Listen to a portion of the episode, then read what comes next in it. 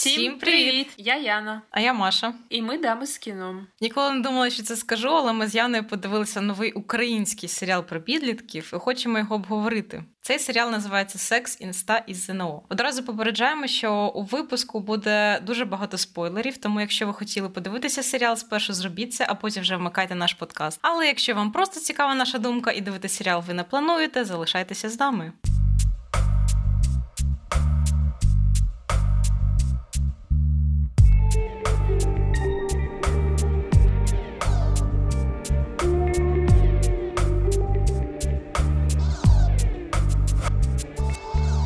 Після того, як я подивилася серіал, я була готова гівнити його. Думала, який прикольний буде подкаст. Але потім я подивилася другий сезон перших ластівок і скажу, що моя думка про сіс дуже пом'якшилась, тому я буду сьогодні доброю.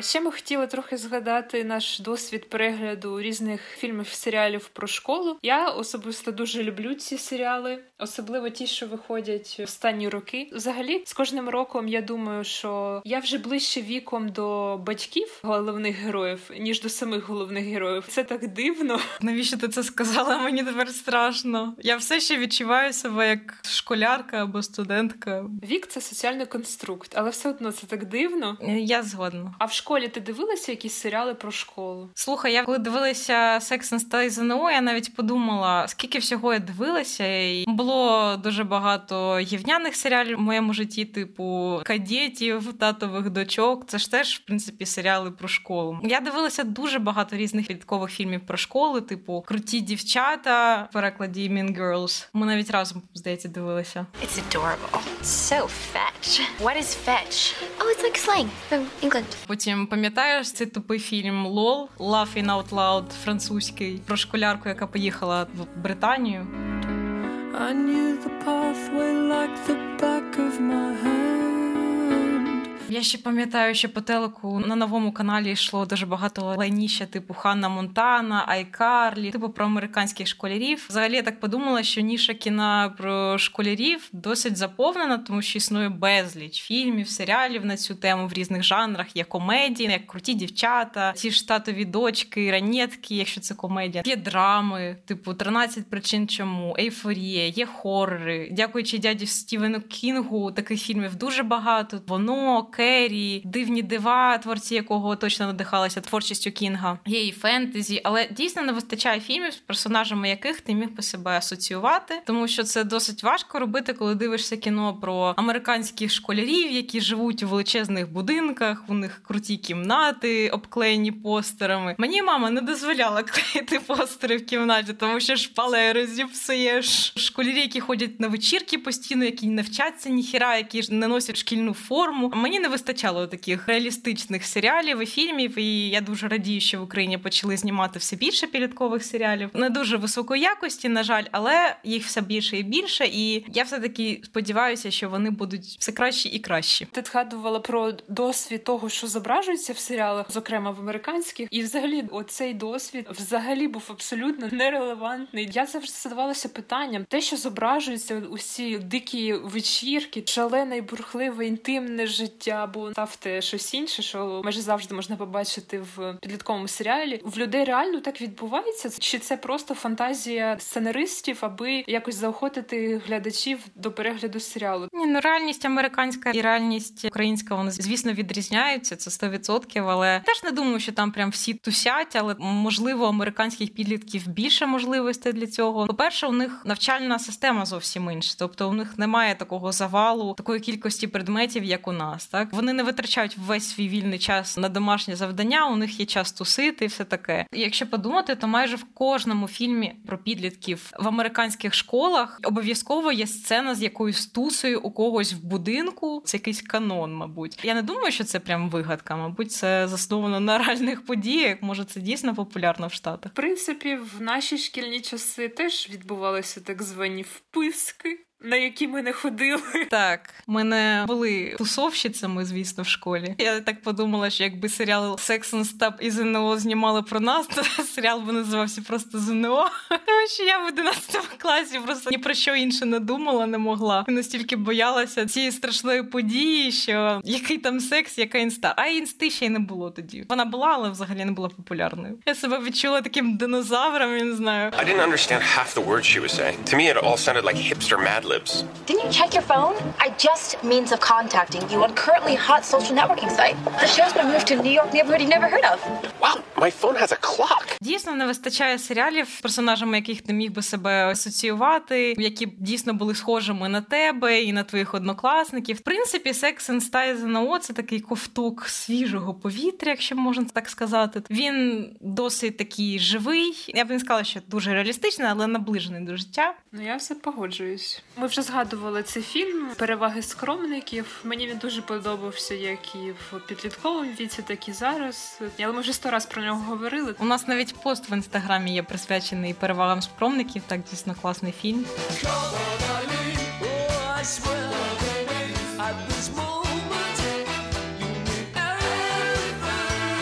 Що може трошки поговоримо про що цей серіал? В центрі сюжету серіалу група одинадцятикласників Вінницької школи. Я, до речі, була приємно здивована, що це не київська школа. Вінницької школи, які займаються сексом, сидять в інсті і готуються до ЗНО. Тобто назва серіалу максимально відповідає тому, що відбувається на екрані. Головна героїня серіалу Саша балотується президентка школи. Вона має всі шанси виграти, але її затятий ворог Єва знаходить компромат на Сашу, який переверне до гори дригом не лише її плани, але і все Сашине життя. Компромат це таємний інстаграм Саші, де вона викладає свої оголені фото і описує свої сексуальні фантазії. Давайте спочатку. Я Саша Моцик, одна з найкращих учениць школи номер 122. У мене хлопець, декілька друзів, декілька ворогів, а ще кончене зно, яке маячить перед очима вже цілий рік. А в іншому я така, як і всі. А так, забула сказати. В мене є приємний інстаграм, де я фоткаю себе голою і пишу сексуальні фантазії. Але тепер він схоже не такий таємний. До речі, я теж подумала, що як прикольно, що дії відбуваються не в Києві, а в іншому місті, але все одно знімали переважно в Києві. Тобто там є декілька так, знімали в Києві визначних локацій для Вінниці, ті ж фонтани, але більшість все одно було в Києві. Стосовно цього хотіла сказати, що я слухала подкаст з режисером цього серіалу Антоніо Лукічем. Він згадував, що те, що дії відбувалися не в Києві, це мало б підкреслити важливість здачі ЗНО для персонажів цього серіалу, тому що якщо ти живеш в Києві ти не здав ЗНО, ти типу все одно залишишся жителем столиці, все ок. Якщо ти з іншого міста, то не здавши ЗНО, ти по суті можеш втратити можливість приїхати до Києва, що і сталося в фіналі серіалу. Так він це пояснює. Вибір не Києва, а іншого міста. Але він теж згадував, що те, що вони вибрали Вінницю, це взагалі ніяк не розвивається. Вони нічого Вінницького по суті не показали, і це могло бути будь-яке місто. І також е, про те, звідки взагалі творці серіалу брали якесь натхнення. Шоуранерка серіалу Ірина Никончук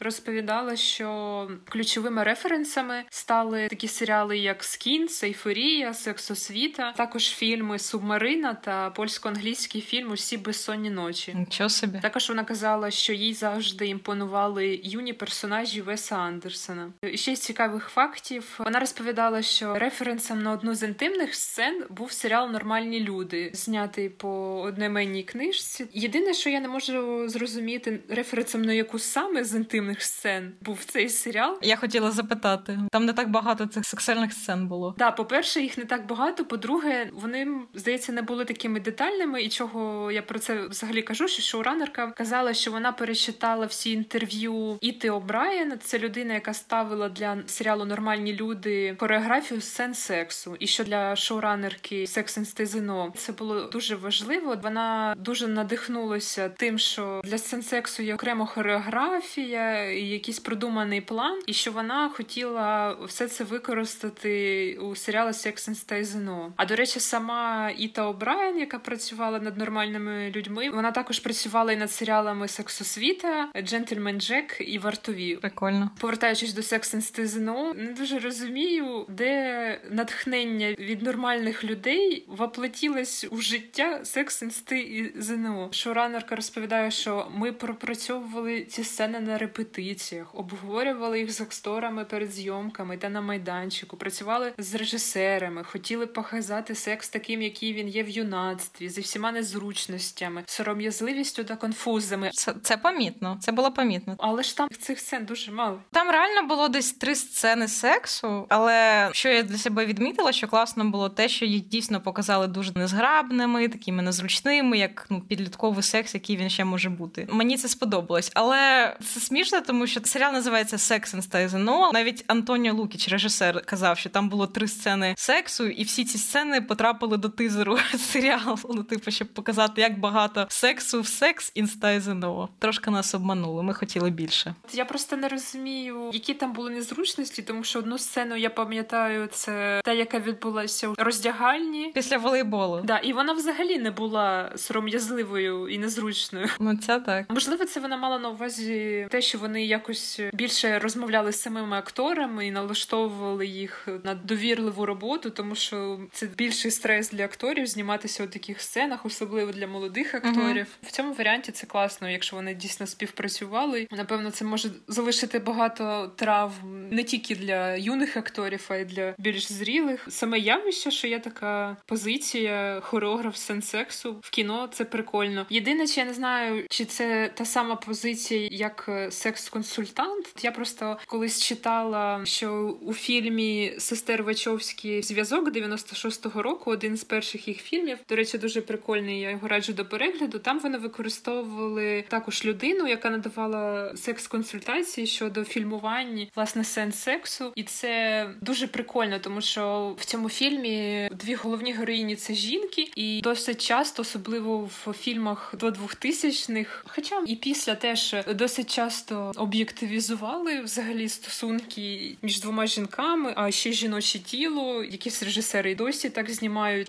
Квентін Тарантіно, що це дуже стрьомно виглядає, і прикольно, що режисерки наняли консультантку, аби не зобразити тіло як об'єкт а просто цю сцену зробити як сцену фільму. Ну, звучить дуже круто. Я взагалі не знала, що є така посада, як секс-консультант і хореограф сцен сексу. Це взагалі для мене відкриття. Дякую, Яна, за fun fact. Але просто що повинна знати людина, щоб її взяли секс-консультантом? Ця людина має мати сексологічну освіту, чи я не знаю, це реально цікаво. Мені здається, ця людина, по-перше, вона може мати досвід зображуваний на екрані. Ну, от, наприклад, коли чоловіки знімають е, кіно про жінок, як вони mm-hmm. зображають сцени сексу між двома жінками. І, наприклад, якби більшість з них наймала консультантами, консультантками жінок, які мали цей досвід, я думаю, багато фільмів можна було б врятувати. Я також думаю, що ця людина вона більш має бути дотична до кіно в тому плані, щоб розуміти, як все це виглядає. Тобто на чому фокусується камера. Це ж все також впливає на сприйняття. Типу не показувати там 5 хвилин сідниці, а якось там зосереджувати використовуватися в інших частинах тіла. І в принципі, якщо задуматись, то реально секс-консультантом може бути просто людина, яка мала досвід, який зображується на екрані. Дійсно, як ти сказала, що якщо це сцена лесбійського сексу, то можливо можна запросити людину, яка мала такий досвід так в своєму житті. Вона може щось підказати. Типу, це нереалістично. Мабуть, коли знімали життя Адель, не запрошували секс-консультантку, тому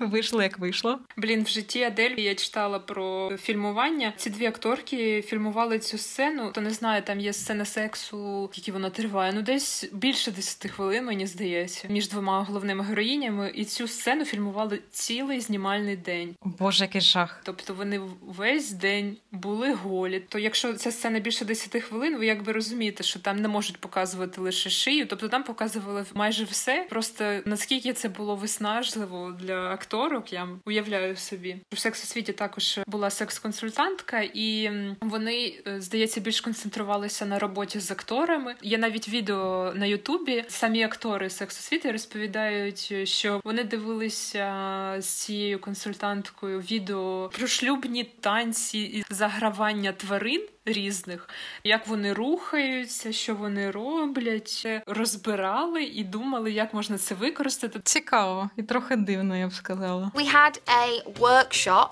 with an intimacy director. We had to watch videos depicting different animals mating rituals. Slugs. Lions, cats, dogs. Bonobo. We watched those and then when we had a workshop the next day, we then spent the afternoon replicating aforementioned On the chair, on the mating floor, with it on the the chair, on the wall. None of us really knew each other, and it was the best icebreaker ever. Ну насправді це дуже класно, що запрошують таких експертів, тому що блін, актори дуже молоді, і це мабуть дуже стресовий досвід для них і дуже такий некомфортний. Це в принципі, на- як ти вже згадувала, це для досвідчених акторів. Це не найкращий досвід. Сексуальні сцени. Вони часто в інтерв'ю кажуть, типу, найгіршою сценою в моєму житті була якась там сексуальна сцена, в якій я брала участь з якимось чуваком, якого я ненавиджу, просто якийсь актор, який мене страшенно бісить, і це було дуже некомфортно. Не заздрю акторам.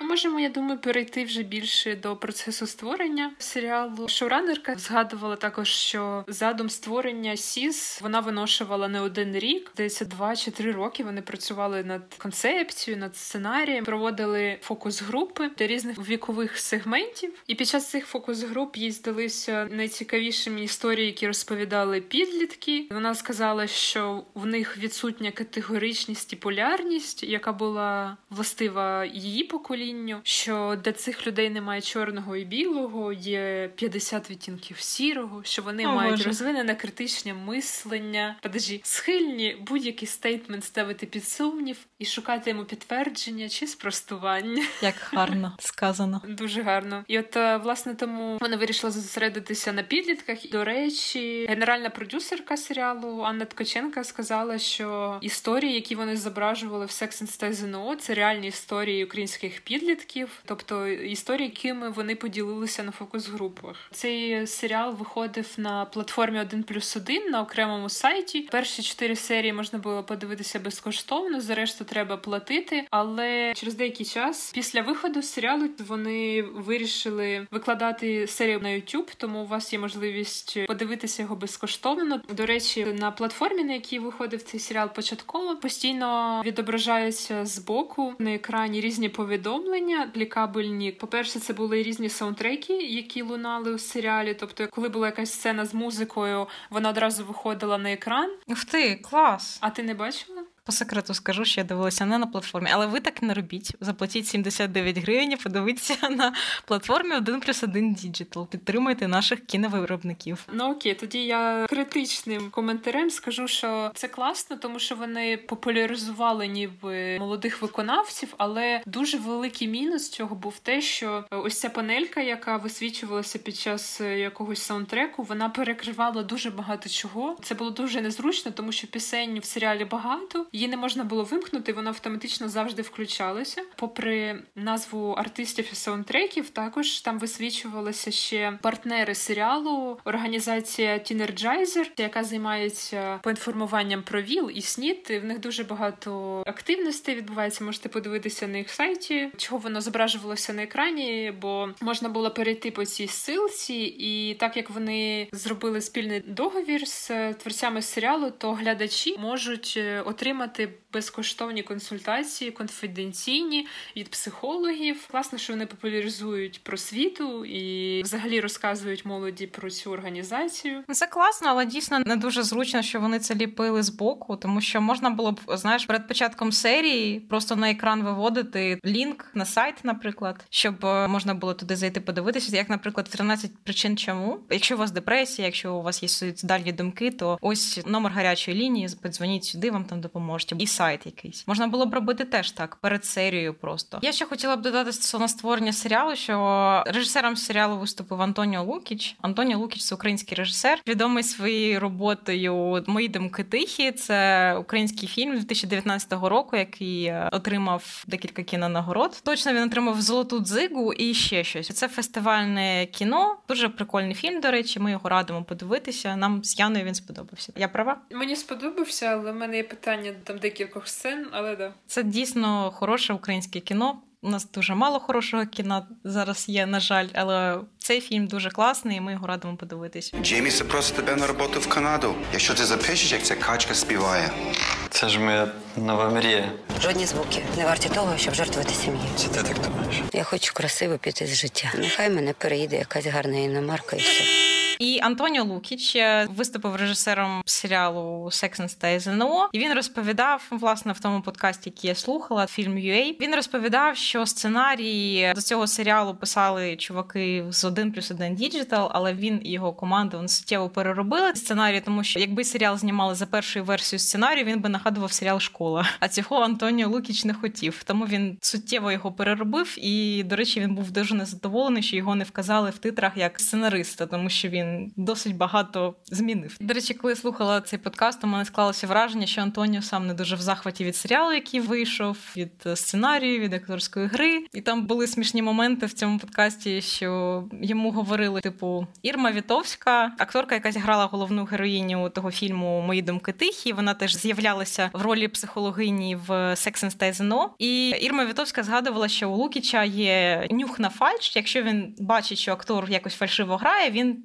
змушує переграти його цю сцену. А Лукіч саркастично відповів, що ну так, е, у мене є нюх на фальш. Ви ж бачили серіал and ЗНО? У мене точно є нюх на фальш. Ну, типу, він є, але часами він притупляється, тому що не завжди є час, не завжди є гроші на те, щоб перезнімати сцени. Є якісь певні рамки, тому що режисер не дуже вільна людина. Він все таки найманий працівник, який має виконати свою роботу. І в нього не завжди є право голосу. Власне, можна було б е, зараз поговорити про серіал версус реальність, наскільки показані сцени якісь ситуації були життєвими, схожими на наш з тобою досвід шкільний. Я б хотіла почати з того, що за такий одяг і в цілому зовнішній вигляд, як у школярів в Секс і ЗНО, нас би Євгенія Георгівна поперла зі школи просто одразу ж в ту ж секунду. А перед цим, мабуть, би ще помучила нас, змусила б стояти весь урок біля дошки, розв'язувати рівняння з алгебри. Дисклеймер для тих, хто не знає, ми з Машою навчалися разом з першого по скільки нас там було 11 клас, і такого в нас в школі не було. Ходили по струнки смірно. І ми вчилися в двох школах. Ми спочатку вчилися з Яною в гімназії, потім в ліцеї, і там всюди була шкільна форма. Але навіть якби шкільної форми не було, бо є такі школи, де немає. Ти думаєш, це було б ок приходити в такому одязі, в якому приходила ця ж головна героїня Саша, там де просто декольте до пупа. Я такого навіть в універі не бачила. Я змінила два універи. Мені тут здається, що це просто вже чисто кіношний акцент, щоб показати нам, як ця героїня йде проти школи, проти того, що з нею відбувається. Але от я навпаки хотіла сказати, що ну да, попри ось її одяг, увесь інший мені здається дуже класний, тому що він не дуже наляпістий, як в перших ластівок другий сезон, де ну люди так просто не вдягаються. Тобто, щоб уся група студентська так виглядала, ні, так не буває. І от мені здається, що and там ти ніби відчуваєш, що ти дивишся на реальних людей, а не на героїв кіно. Так, і там, до речі, дуже класно продумано. Типу, якщо підліток з багатої сім'ї, то у нього одяг брендовий. Видно, що він вдягнений дорого. Якщо школяр він з не дуже багатої сім'ї, то він набагато простіше вдягнути. Реально творці серіалу підібрали класно образи для різних персонажів. Вони дійсно запарились цим. І Це мені теж сподобалось. Ну і взагалі, що персонажі такі дуже різні, не як в ластівках, що всі, типу, якісь мажори круті, які там вдягнуті просто за останньою модою. Взагалі, я такої концентрацію крутості в одному місці ніколи не бачила, як в ластівках. Тобто це неможливо, нереалістично взагалі. Хоча вона тим вчилася на факультеті журналістики, може там дійсно всі так вдягаються, я не знаю. Але блін, я трошки заздрила цим школярам, які можуть з кольоровим волоссям ходити з пірсингом до школи. Просто це нам тільки снилося, коли ми вчилися з тобою в школі. А ще мені сподобалось, що та героїня, основна опонентка Саші Єва, що вона ну мажорка, як нам спочатку показано, але її луки вони не ідеальні, не так як в пліткарці або в тих же ластівках, де все просто з іголочки. Ну люди так не виглядають у школі. Це дійсно так, і що акторка дуже молода і дуже схожа на підлітка. Це теж добре, тому що, наприклад, в 13 причин, чому підлітків грали 30-річні люди, і це було помітно насправді. Але тут всі дуже молоді, всі схожі дійсно на школярів. В принципі, мені образи Єви подобались. Мені здається, що вона стильно виглядала, але я розумію, про що ти говориш, що це не були якісь супер-мега стилісти, підбирали образи. А це дійсно виглядало так, ніби вона вдягалася сама, як їй здавалося вдалим. Хотіла ще зауважити, що дякую творцям серіалу за те, що вони ознайомилися зі шкільною програмою 11 класу тому що ми теж проходили тигроловів. Мені дуже сподобалися ці сцени з вчителями, з уроками, тому що вони дуже були класними. Вчителі були мега реалістичними. Ну, у мене аж мороз по шкірі був, коли якісь там були контрольні. Знаєш, ставайте подвійні листочки. Згадала свою молодість. І вчителі самі виглядали як вчителі, а як знову ж таки в перших ластівках не зрозуміло взагалі всі на пафосі такі люди з поліцерівськими преміями. І взагалі в серіалі дуже багато і невдалих жартів, але дуже багато і вдалих. Не можу згадати, де ще я б е, так з українських серіалів і фільмів сміялась. Вони не дуже смішні, але просто вони дотичні дуже до реальності. Після провірки з району в нас mm-hmm, стала краща їжа в столовці, чи як головна героїня боялася стати президенткою школи і поцілувала прапора школи. Я Ганна Кравченко. Обіцяю зробити школу 122 найкращою у Вінниці. А можливо, навіть і в області. Ганна, ти тільки що цілувала прапор? Та ні.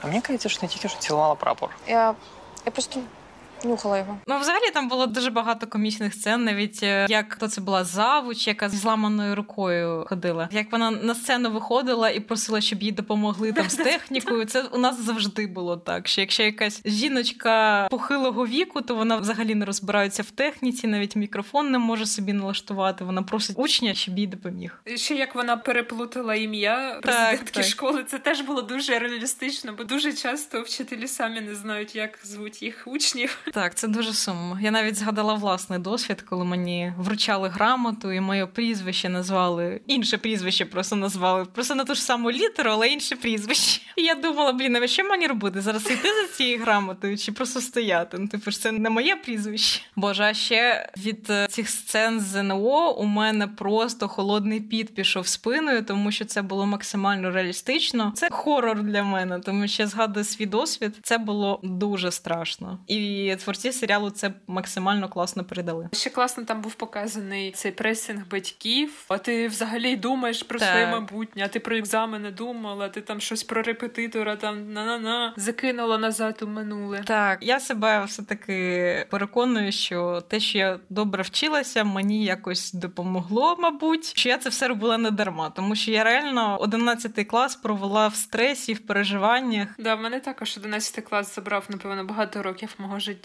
Так. Але б я сказала, що напевно це все мені було потрібно. Зараз я би не стільки парилася, звісно. Так, я теж. Тоді ми сприймали, що ЗНО це просто наша єдина можливість вибитися в люди. Як тебе взагалі немає жодного майбутнього. Але добре, що це взагалі не так. ЗНО це ще не все. І університет це не обов'язково. Якщо нас слухає молода аудиторія, запам'ятайте. Але вчитись добре треба. Але не сильно переживайте з цього приводу. Може, ми з тобою поговоримо, що ж було хорошого в цьому серіалі? Ну, ми вже згадували, що фільм досить смішний. Я, до речі, згадала ще одну сцену, над якою сміялася. Це як е, герої пішли в кіно на фільм про м'ясо. Так, це смішно. Про те, звідки взагалі береться м'ясо, і там дуже смішна була начітка взаємодія між цими героями. Фільм Сальваторе Сіроні, виробництво Бельгії, Італії, Швеції, Данії, Норвегії, Австрії та Ліхтенштейну продукції з Угорщини.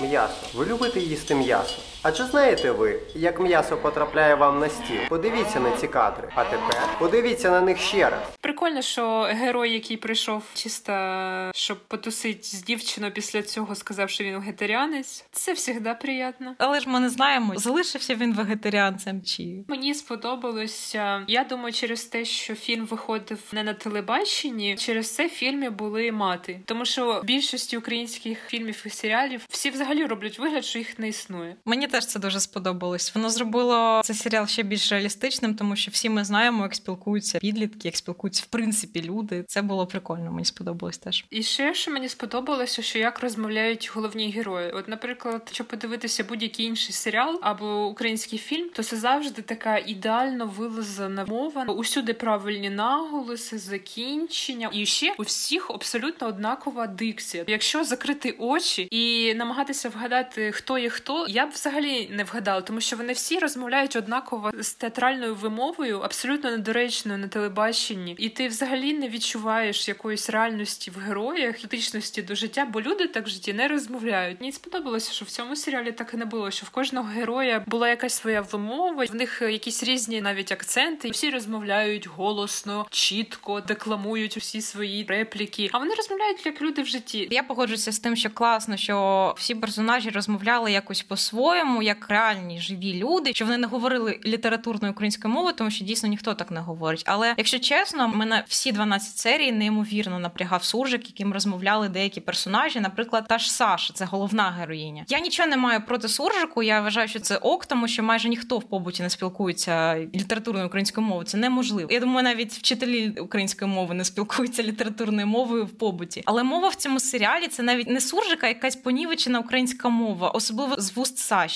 Він звучав якось не дуже органічно, як на мене. Мені взагалі здається, що враховуючи бекграунд цієї героїні, її рівень освіти, такий суржик взагалі не дуже доречний. Саша, по перше, вона відмінниця, колись була. Вона повинна добре знати українську. По-друге, її мама говорить українською зовсім інакше. Її друзі, ну, наприклад, Хана, вони говорять дуже класно, і ніхто з її оточення російською не говорить. І у мене питання: звідки ж в її мові з'явилися ці всі тупі русизми, які взагалі ні до чого? Фрази у мене місячні, понімаєш, папа, ізвіні, умний, лучший. Я це навіть записала, тому що мене це так бісило, я не могла слухати. Зі мною в школі в універі навчалося багато людей з різних регіонів України, але ніхто не говорив як Саша. Не думаю, що треба якось принижувати людей за їх мову, але я ж не принижую нікого. Ти просто так кажеш, ніхто так не розмовляє. Люди з різних регіонів. Я думаю, має місце бути така вимова, але я погоджуюся, що вона виглядала дуже дивно, можливо, тому що цю героїню хотіли якось відокремити від інших. Не хочу ображати акторку, яка виконала роль Саші Ганусю Ярмоленка, але мені здається, вона єдина героїня, яка декламувала свій текст. Не знаю, можливо, це була якась її порада від когось із режисерської групи чи сценаристів. Мені мова не здалась органічною взагалі. Наприклад, та ж Ханна, її подруга, вона теж вставляла якісь сленгові слова, якісь е, там русизми були, англіцизм, але вона звучала дуже класно, живо. У мене складалося враження, що може вона українською говорить і в побуті, не тільки в серіалі. І до речі, власне, Антоніо Лукіч в подкасті згадував, що він дав акторам свободу говорити так, як їм зручно і звично. І, наприклад, акторка, яка зіграла Сашу Гануся, вона родом з Фастова. І як казав Антоніо, її навіть якщо силою зможеш говорити українською, не вийде, тому що в неї є такий свій стиль мовлення, якийсь фастівський, щось типу діалекти. А акторка, яка зіграла Ханну, вона родом з Івано-Франківська, вона говорить українською, тому її мова звучала дуже круто. Вона звучала органічно, приємно. Хоча Ханна теж не говорила літературною мовою, не декламувала свої репліки. Мені дуже сподобалась саме Ханна. А Саша, вона головна героїня. Вона мала найбільше екранного часу, і мені було неприємно її слухати. Ось мені було досить дивно, якщо ми про мову кажемо, що вони майже всі кажуть сенкс.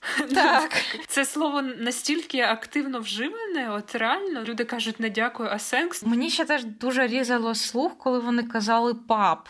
Чому не тато? Папа і тато вони майже ідентичні. Коли кажеш папа, ти ніяк не спрощуєш задачу. Знаєш, це однакова кількість літер. Чому всі кажуть пап замість тато? Я не розумію. Ну і ці пока, пока, а чого не буває? Вони прям всі казали пока. Тільки Ханна говорила буває, це теж помітила. Буває звучить значно органічніше, ніж пока. Я ще трошки поговорю про хороше, тому що хорошого дійсно було багато в серіалі. Я б хотіла відмітити, що серіал доволі прогресивний для України.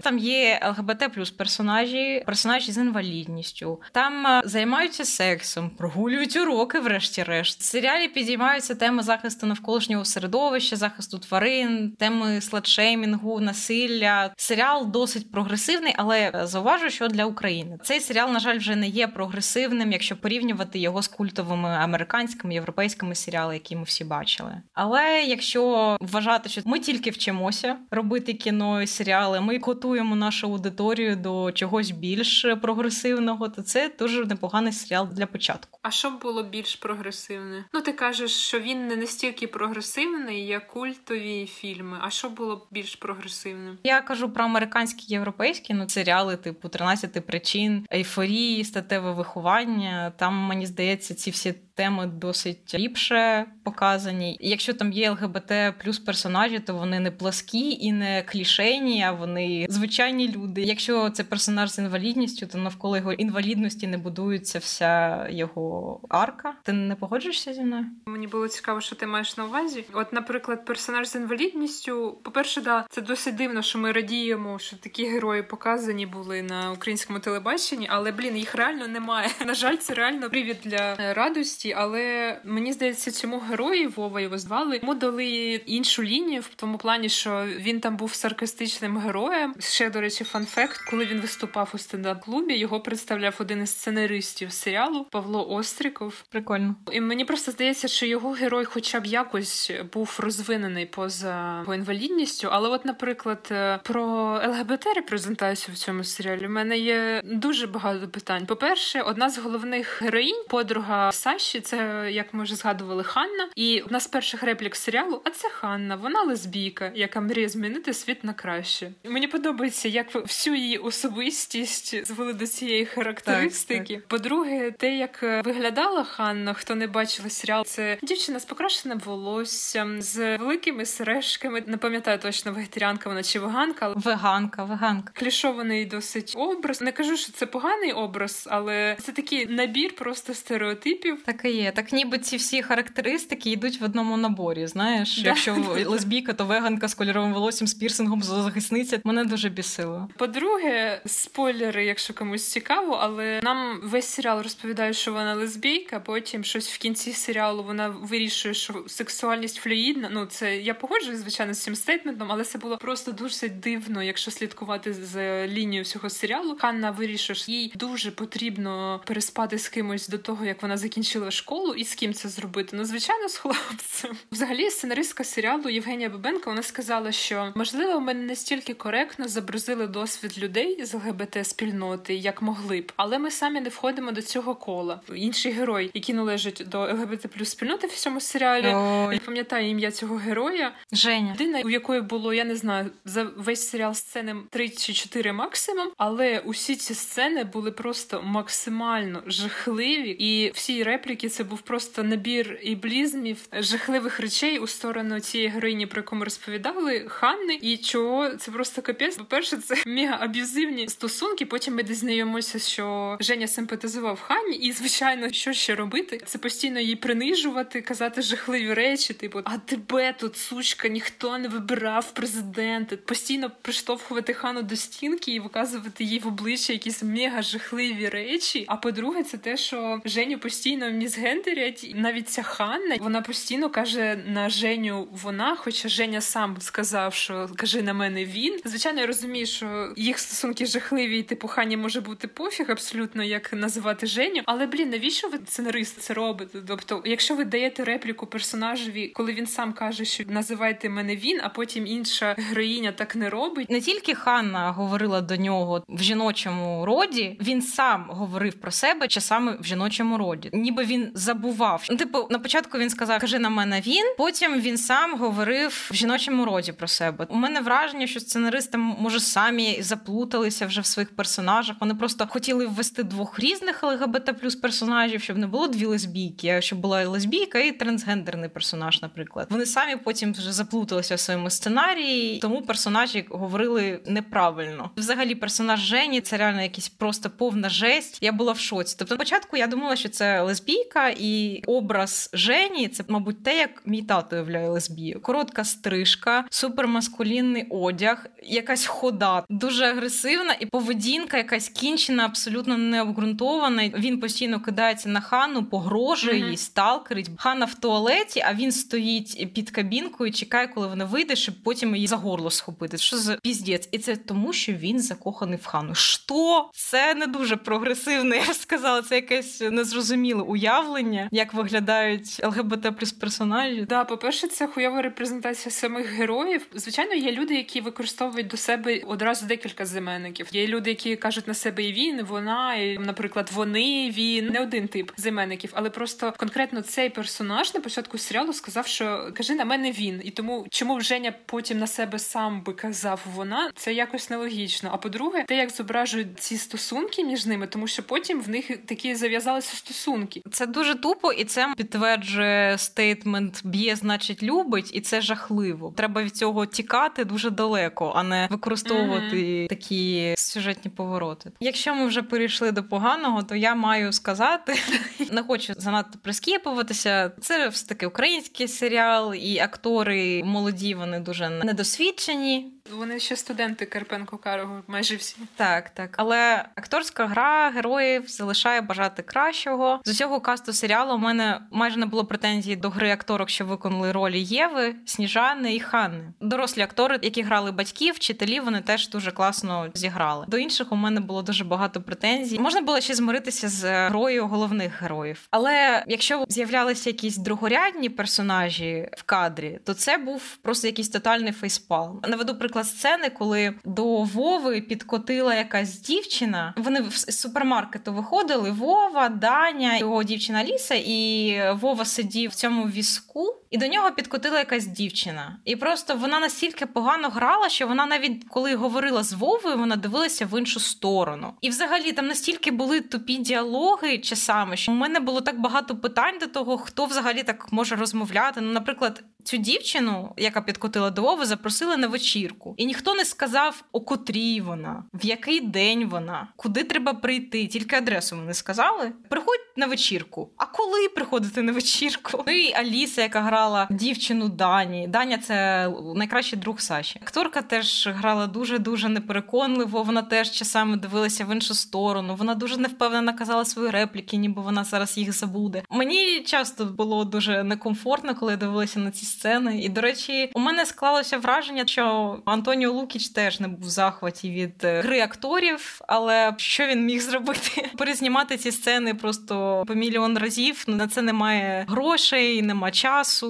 Залишили те, що було. Я хотіла сказати, що взагалі мені персонажка Єви, мабуть, навіть найбільше сподобалась. Мені перше сподобалася акторка, тому що вона грала дуже круто, вона грала дуже переконливо. Я дійсно вважаю, що вона найкраще зіграла в цьому серіалі. Персонажка була дуже багатогранна. Вона себе показувала з різних сторін. Спочатку вона була така типова шкільна біч, яка всіх підставляє, яка влаштовує скандали, і все таке. Вона не дуже хороша людина. З іншого боку, нам показують, що у неї дуже важка ситуація в родині. Її мама п'є, і вона на себе бере дуже багато хатніх обов'язків. Вона все робить сама. Вона в магазин ходить сама. Вона вдома готує. Мама нічому не допомагає. При цьому вона ще має робити уроки і готуватися до ЗНО. Тобто у Єви досить складна життєва ситуація. Плюс її мама не виплачує гроші за кредит, і Єві доводиться продавати свої речі, щоб у мами були гроші на кредит. Єва якби розкривається з різних сторін. Вона не якась однозначна негативна персонажка. У неї є якісь причини, чому вона так себе поводить в школі з іншими людьми. І до неї я відчувала найбільшу емпатію. Тому те, як вчинили з нею в кінці серіалу, для мене був просто бух, типу, що ви зробили, і нахуя я це не розумію. Її вбили, якщо що. Її вбив її однокласник. Я була невдоволена тим, як показали фанатів Кінга.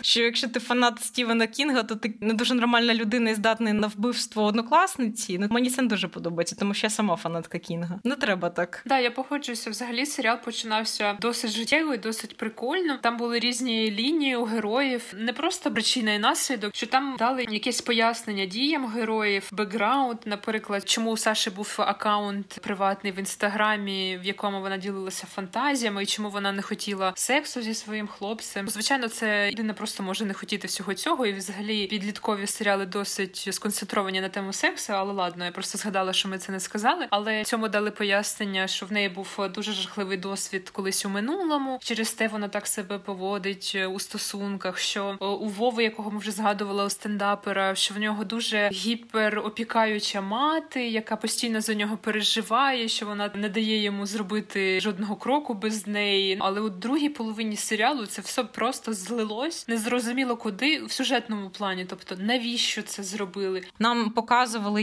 Єву так, щоб ми її емпатували, щоб ми полюбили цю персонажку. Вона не така ж погана, як ми думали на початку. І потім її вбивають, і всім на це похер. Її найкраща подруга починає співати галіму російську попсу Макса Барських, якісь сюр для мене був. Ця сцена останнього дзвоника. Директор запросив на сцену подругу Єви, щоб вона сказала пару слів про Єву. І вона почала співати пісню Макса Барських, тому що Єва дуже любила цю пісню. Що за сюр? А ще була смішно вписана у сам серіал реклама. Так, жахлива. Щось вони полінувалися, мені здається, оригінально закрутити це. Вони просто оце поштомат. А що ти береш із поштомату? А, ти береш посилку з поштомату. Міст Експрес. А ще мені дуже сподобалася реклама рюкзаків. Це що рюкзак є? Так, Саша з першої серії ходила з цим рюкзаком, і десь в третій серії Даня їй каже: О, класний рюкзак. Вона з ним ходила вже півтори години. Даня тільки в третій серії це помітив. Це класно, що таких проєктів взагалі є фінансування, але все одно ну можна ж було трохи задуматись над рекламою. Креативно це зробити. Ще мені якось було в мене дивне відчуття від перегляду, як там зображають умовно маргінальних людей. Там були бездомні люди. З однієї сторони, це прикольно, що їх показали, тому що в серіалах, у фільмах взагалі наскільки часто їх показують. Але з іншої сторони, що це завжди було якась розвлікаловка у кадрі, просто показати наскільки вони смішні в кавичках і дивні. І також е, там був у них однокласник е, із бідної сім'ї, над яким всі сміялися. Костя про цього однокласника ходили різні чутки, і з однієї сторони, так я думаю, що в кожному класі є такі люди, з якими ніхто не спілкується, але його все одно так показали як смішний момент для глядача. Хоча насправді це досить цікавий був герой. Він досить цікавий. Так я не походжуся, що його погано показали. Навпаки, мені здається, що його непогано розкрили. Нам показали, що він такий може дивакувати, може відрізняється від інших, але у нього є мотивація класно скласти ЗНО, щоб жити ліпшим життям ніж його батько. Він старається, що він добра людина, що він може бути дивакуватим, але він розумний, добрий і готовий допомогти. Тому мені навпаки сподобалося, як його показали. Мені також сподобалося ось в лінії з цим хлопцем, що нам показали, що різниця у знаннях людей залежить лише від речей поза школою. Тобто Саша йшла на високі бали золоту медаль, на гарне ЗНО і на вступ до Київського універу лише тому, що у її сім'ї були можливості, що вона ходила постійно до репетиторів. В неї був час навчатися. А всього герою не було ні часу, ні можливості це робити, тому що його тато постійно забирав зі школи. Йому було ні до цього. Його тато забирав з собою на роботу, щоб він йому допомагав. Реально у Кості не було часу, щоб навчатися, і він з татом сварився через це. А ще з ним була прикольна сцена, як він починає краще вчитися у школі і підготував якусь тему на українську літературу, і що він так гарно, гарно розповідає,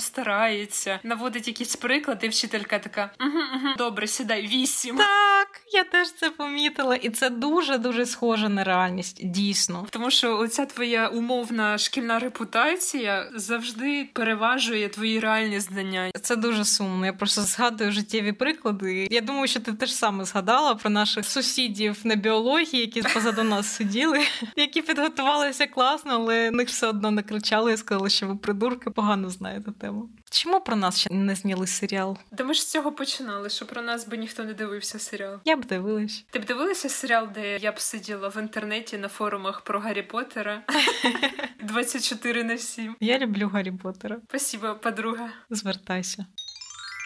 Підведемо якісь підсумки. Я можу від себе сказати, що у мене, мабуть, були трошки завищені очікування, тому що коли подивилися тизери, трейлер, мені здалося, що серіал буде дуже класно. Він мені нагадував статеве виховання, секс education, ейфорію і 13 причин, все що завгодно. Але на жаль, я трошки розчарувалася, тому що мені дуже сподобалася гра акторів. Сценарій трошки провисав. Було дуже багато питань до деяких персонажів. Але в принципі, як для українського серіалу серіалу, я б сказала, що він непоганий. Це добрий початок. Сподіваюсь, що далі буде краще. Так як я людина, яка не ставить в принципі високих сподівань, то перша половина серіалу мене дуже здивувала. Мені здалося, що це щось дуже класне для українського телебачення. Звичайно, як ми вже потім згадували, сюжет пішов в тартарари. Це вже інше питання. Але я так скажу, як людина, яка подивилася повністю другий сезон перших ластів, що цей серіал просто не те, що на голову вище. Я не знаю наскільки він він кращий. Вибачте, всі, кому сподобався другий сезон перших ластівок. Тому раджу краще подивитися його. Тим паче, що серії там короткі, але в них є сподівання на другий сезон. Чи він потрібен? Про що ми будемо дивитися? Про студентів? Це вже не до мене питання, не можу сказати. Думаю, на цьому будемо з вами прощатись. Підписуйтесь на наш інстаграм, слухайте наші попередні випуски, якщо ви ще не слухали. Пишіть нам свої запитання на пошту або нам в інстаграм і слухайте нас. У нас є дуже багато планів надалі. Дякуємо, що залишаєтесь з нами, і нам цікаво почути вашу думку про серіал Секс and ЗНО», за тому діліться вашими враженнями з нами. Дякуємо, Дякую.